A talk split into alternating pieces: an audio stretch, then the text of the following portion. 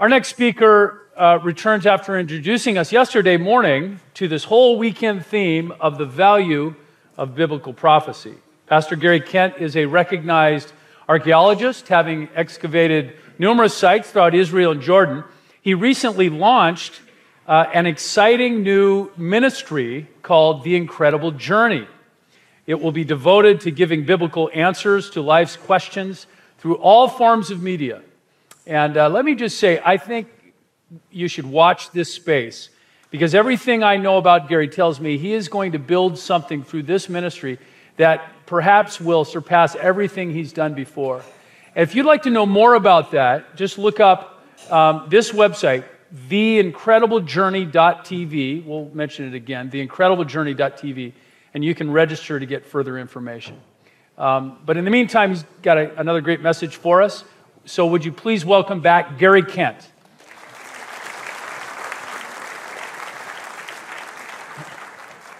Good afternoon, friends. Good to be with you again. By the way, how many of you have had lunch? You all, all had lunch?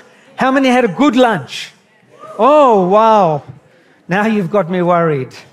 Uh, you know, we, we refer to this hour in uh, presenters' circles as the deadly hour because uh, yeah, I'm worried you've all been, uh, been, been sit, sat down, had a good lunch, uh, you're relaxed, you're at ease. You know what happens next, don't you? No one's allowed to put their feet up on the row in front of them. Friends, we've got a fascinating subject to look at together this afternoon. We're going to look at eight amazing predictions that sealed the fate of an ancient city. Now, you remember we looked at the end of the world predictions that came from the Mayan calendar in 2012, and we were sort of all relieved that they got it all wrong. Uh, phew, thank goodness.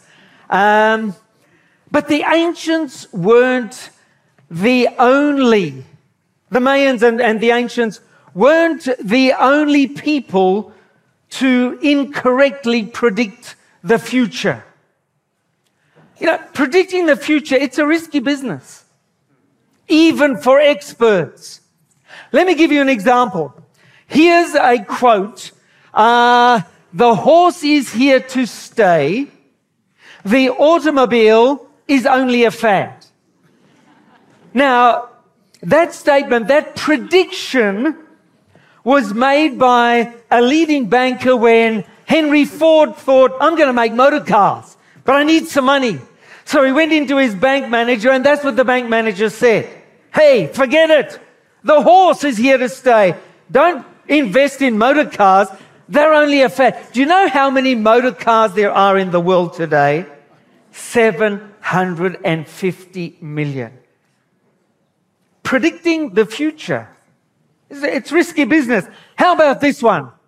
Heavier than air flying machines are impossible.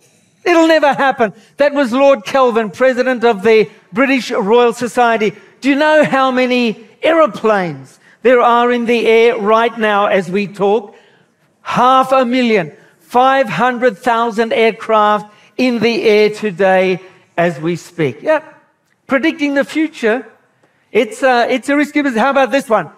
I think there is a world market for maybe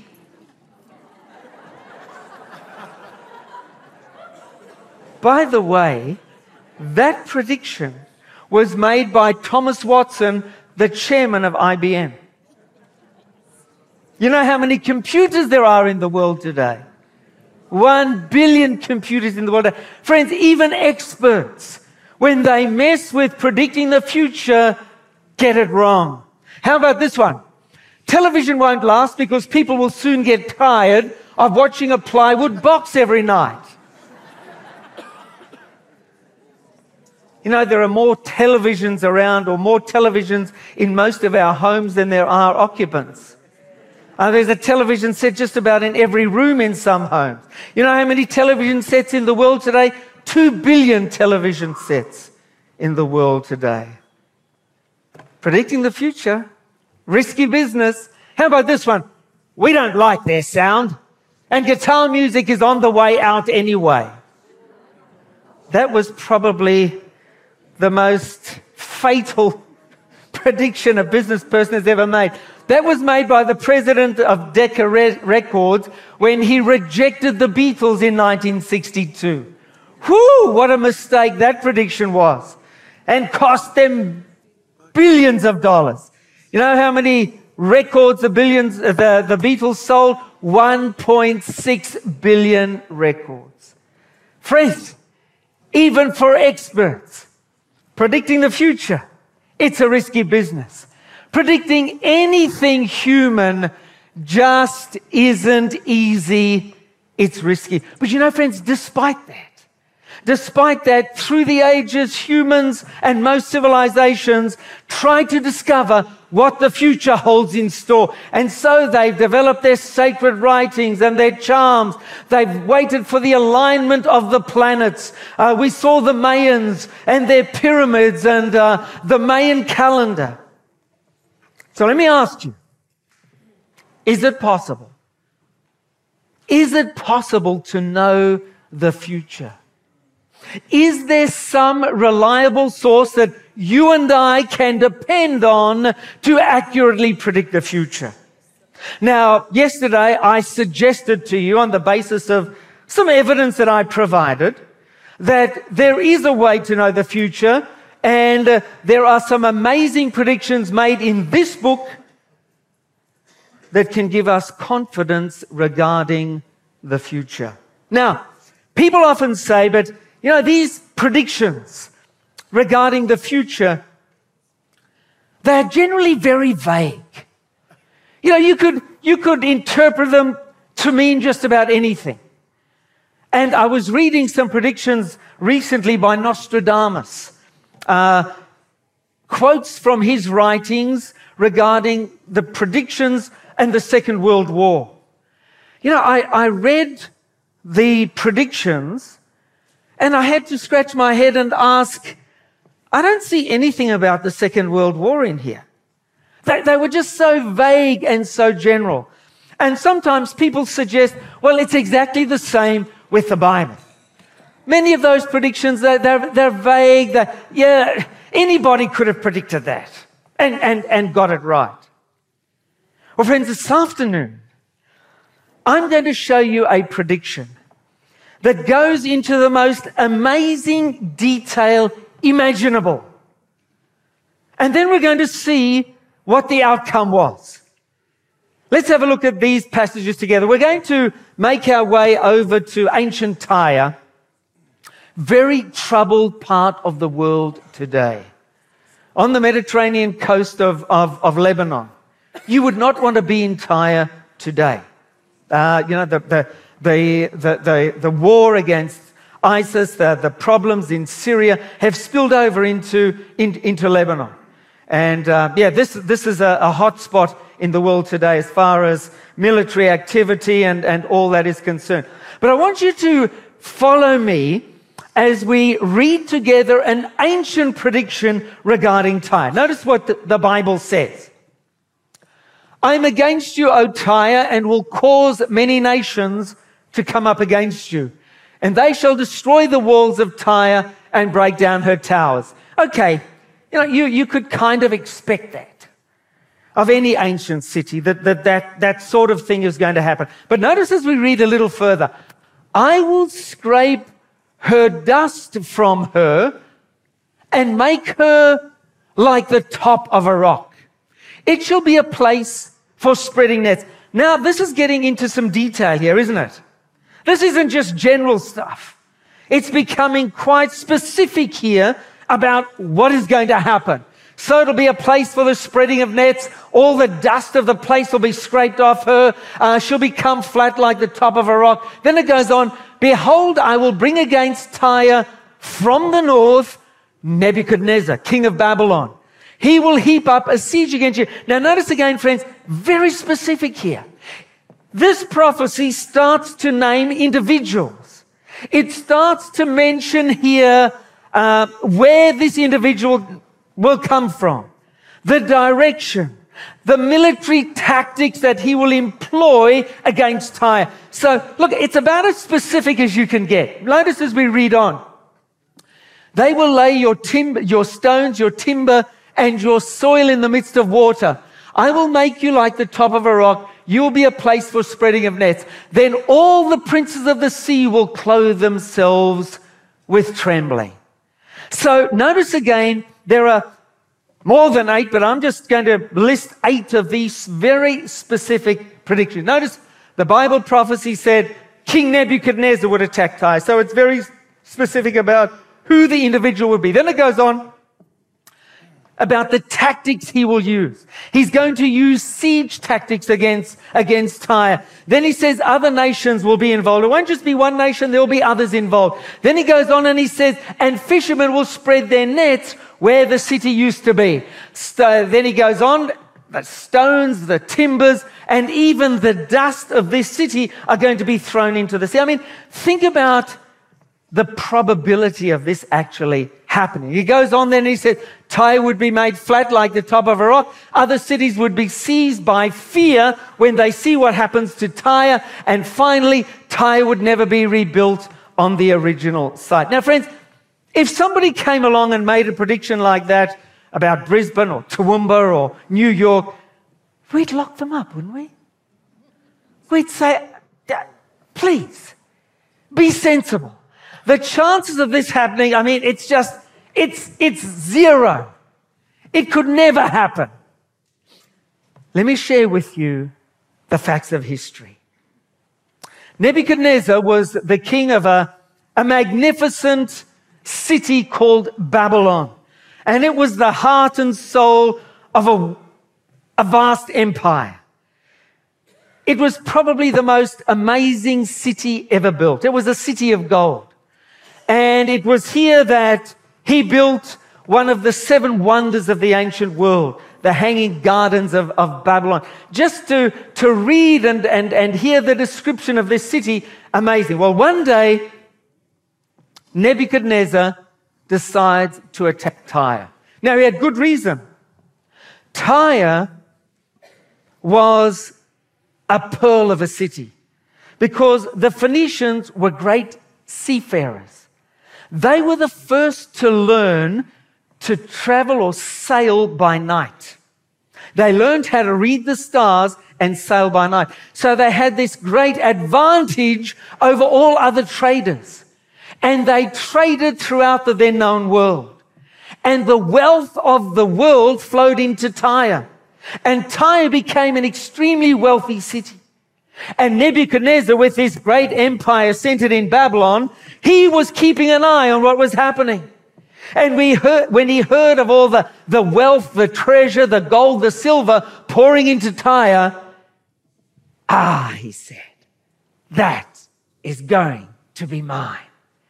And so it was that he makes this decision to attack Tyre, to overthrow the city and claim its wealth for himself. And so he and his armies head off through what is known as the Fertile Crescent. So let me just uh, put this all in some sort of context geographically. Here you can see Babylon, and over here you can see Jerusalem. Now, if you were leading a great army, you'd want to get there as quickly as possible, wouldn't you? And you would probably, well, I would, I would head straight through here. Now, if that was the case, now this is the east over here, west over there, north, south. If Nebuchadnezzar attacked Jerusalem just straight through there, from which direction would he come? He would come from the east, exactly right. But what did the prophecy say? He would come from where? From the north. And friends, here's what's amazing, just to begin with. Nebuchadnezzar takes his army and because of its size and its need for food and water, he doesn't dare risk the desert, the shorter crossing. But he decides rather to go north up through the, the Fertile Crescent. He crosses over and he comes down to Tyre. And you can see Jerusalem here. He comes down to Tyre from which direction? That's exactly what the prophet predicted. He comes from the north. Now, when he arrives at Tyre, he implements a specific military strategy.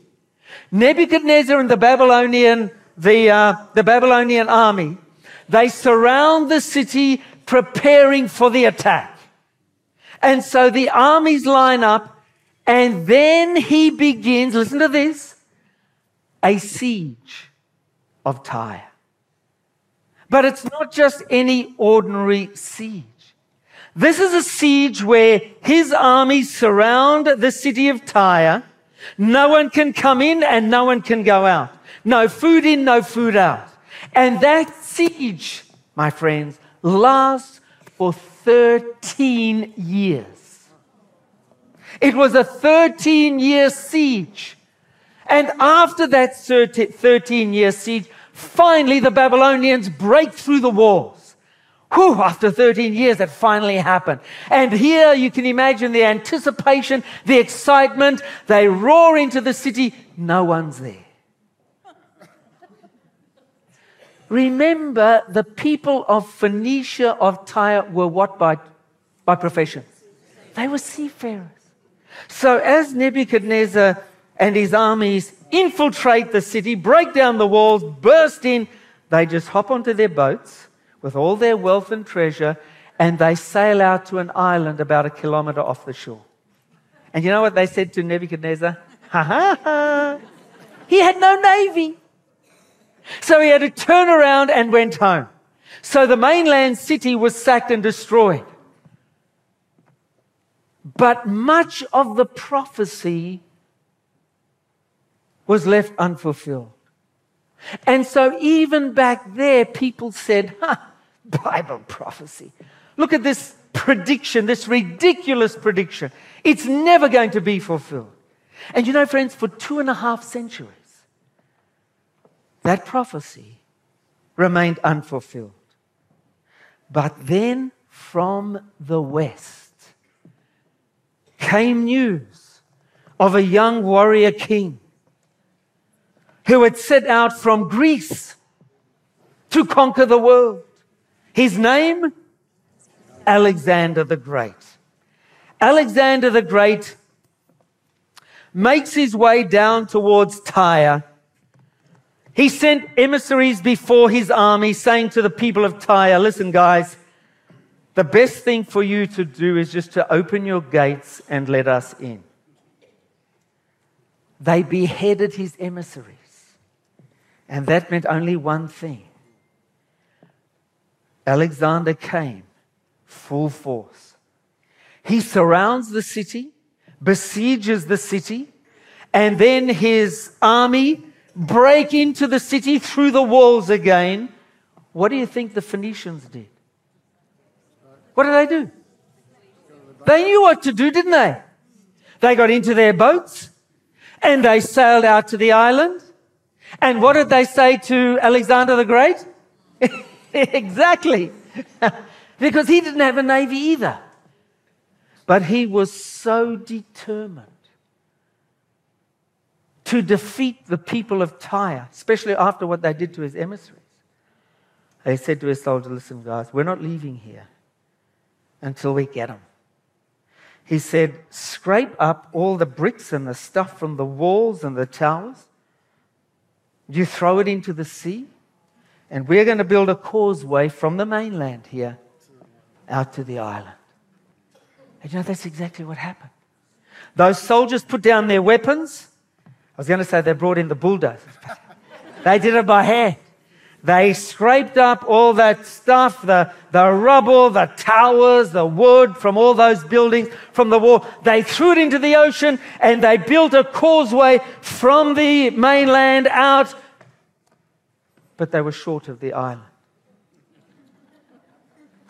And so they called Alexander and they said, Look, we're nearly there. We are nearly there, but we just can't make it. Alexander said, Listen, you go back you scrape the very dust. That's what he said. You scrape the very dust of ancient of, of Tyre, and you bring even the dust, and you finish the causeway. And friends, that's exactly what happened. Even the dust of Tyre was scraped up, taken out, and thrown into the ocean. And so, this is, if you can picture here, Old Tyre, the island, all the rubble was picked up, thrown into the ocean, even the dust was scraped off here, thrown in, until they completed the causeway and overthrew the people of Tyre. And as a result of that, when people saw the tenacity, the determination of Alexander the Great, other cities just trembled when he headed in their direction. Even Jerusalem, which was next on his path. When he headed toward Jerusalem, they sent the priests out and they opened the gates and said, Welcome, Alexander. but here's something very interesting about Alexander. When the people of Jerusalem went out to confront him, to meet him, they didn't send the soldiers, they sent the priests. Now that's weird, isn't it? Who, would send the priests? Anyway, they send the priests out, and the priests take the holy book, the holy writings of Daniel the prophet, and they show him in the writings of the Bible, of the prophet Daniel, that he is going to be victorious over the Persians. And he took that to heart. He said, If it's there, I take it, I believe it. And he spared Jerusalem and went on victorious to fulfill his place in destiny, his destiny in history. Friends, when you go to Tyre today, let me tell you what you'll find. As you go into Tyre, you will see the fishermen there. And as you walk around where the old city used to be, do you see what's there? Fishing nets fishing nets. Wherever you go around that area where ancient Tyre used to be, you will see the fishing nets. One after another. Fishing nets. Remember what the prophet said? You will become a place for the spreading of nets. And so, from an aerial perspective, you can see the mainland of the Phoenician coast or Lebanon used to come down there. The island was out here. This is the causeway that was built, and over the centuries, the sand and so forth has created and made it virtually part of the mainland. So you can see what happened. The impossible actually took place. Remember, friends, what the prediction said. The prediction said, firstly, King Nebuchadnezzar would attack Tyre. And friends, that's exactly what happened. The prophecy predicted that Nebuchadnezzar would lay siege to the city. That's exactly what happened. For 13 years, he laid siege to that city. The prophecy said that other nations would participate in, in uh, destroying Tyre. That's exactly what happened. The prophecy said that fishermen would spread their nets where Tyre once stood, and that's exactly what happened. The prophecy said that Tyre's stones and timbers, and even its what? It's dust would be thrown into the ocean, and that's exactly what happened. The prophecy said that Tyre would be made flat like the top of a rock. That's exactly what happened. Other cities that said would be seized by fear when they saw what happened to Tyre, when they saw the fall of Tyre. That's exactly what happened. My friends, every detail, Tyre wouldn't be rebuilt on the original site. That's exactly what happened. Oh, friends, those Bible prophets when you consider the detail those Bible prophets went out on a limb. The chances of their predictions being fulfilled were zero. Were zero. David Asscherick mentioned Peter Stoner, the mathematician.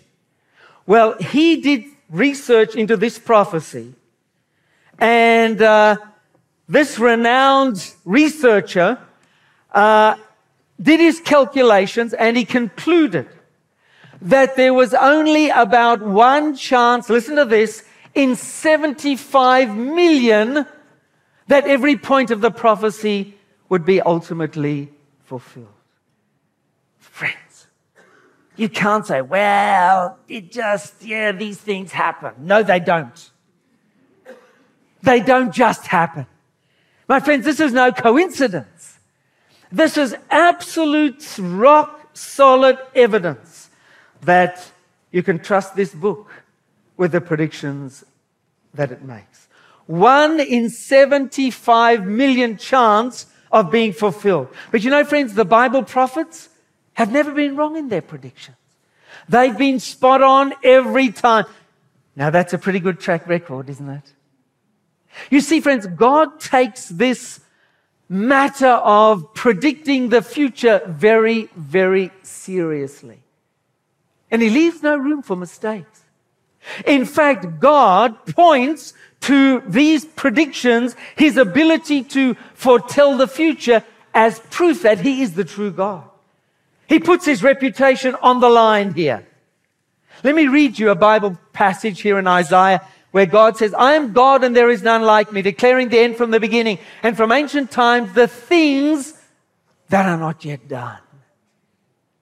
Friends, every prophecy in the Bible is an invitation for people to prove God wrong if they can, but no one ever has. No one ever has. Now, friends, I mentioned yesterday that these Bible prophets not only made predictions about ancient civilizations, they make amazing predictions about our civilization, about our time in history. They make predictions about situations, about individuals, about events that are going to affect us right here in Australia. We live in a very uncertain period of Earth's history, isn't that right? But, friends, you and I can have a peek behind the scenes to see what is behind what is going on now and what is going to happen in the future. Friends, let me recommend this book to you. Study it, read it. There are great resources available to help you learn about the prophecies of the Bible, to study them for yourselves. I believe you owe it to yourself to do just that. If you look at some of the resources that, I, that are on display, as Secrets of Prophecy, the Prophetic Code, great resources that will help you delve deeper into this and to find out, more importantly, what's going to happen in our age. Thank you very much, ladies and gentlemen.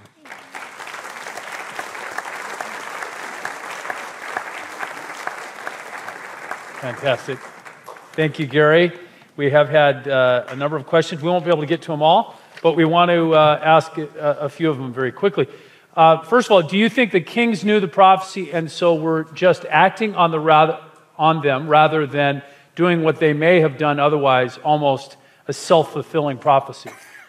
Look, some of these kings were, were familiar with the writings of the Hebrew prophets, but many of them were unfamiliar, had no idea. And they considered themselves gods, right. many of these kings. So there's no way they were going to try to have the Hebrew God appear the true God. Mm. Uh, you know, in, in, in these days, the, this particular period of history, the side that won had the best God. Right. And so they would want to make sure that their God was seen as the one and only true God. So there's no way they would have ever tried to help the Hebrews by fulfilling the prophecies right. made by their God. Right, sure. Uh, have archaeological finds shown a great flood throughout the entire world as we know the world now? 40 days and, and 40 nights. Uh, does it refer to years? 40 years? Mm. For 40 years? Yeah. Look, when we deal with prophecy, there is the year day principle. But when the year day principle is, is, is, is uh, imposed, put into, put into place, it's almost every time associated with them saying that there is a numerical number associated with it that makes it clear that it would be prophetic days or literal years. So the flood 40 days, literal days. Mm, and there's plenty of evidence showing a flood, a great, great mm. flood. Everybody accepts that. There's, there's, there's no question about that. So the evidence is there. Mm. It's just a matter who you trust. Mm. Now, I mentioned in the introduction that you're hosting a new television program. I want, wonder if you can tell us more about that, um, and in particular, what will be the first program? What are you thinking that's going to be about? Casey, this is something that I'm really excited about. We've, we've, we've launched a, a new television uh, program, series of programs. The first one starts a week from today. And uh, so next Sunday morning, 8.30 uh, on 9 Gem. Our first program will, will go to air, and it's got to do with some of the things that we've been discussing right here. The first program is entitled The Man of the Millennium, mm. and it's the story of Martin Luther. So this morning, I, I, was just, my heart warmed to hear Pastor Justin Lawman talking about the importance of the Reformation. You know, uh, you don't hear a lot about it today, but it's one of the most significant events in world history. We need to know about it. We need to know. It actually changed our world, and many of the things that we uh, appreciate today have their roots back in the Protestant Reformation. We need to know about it. The values, the, the principles are something that we should be familiar with and should be dear to us. So that's the first program. Uh, he also mentioned John Wycliffe, who is renowned as the, or known as the, the morning star of the Reformation. So that's the second program. And then the third program, so that's three Sundays running, the third program is called The Secret of Nuremberg.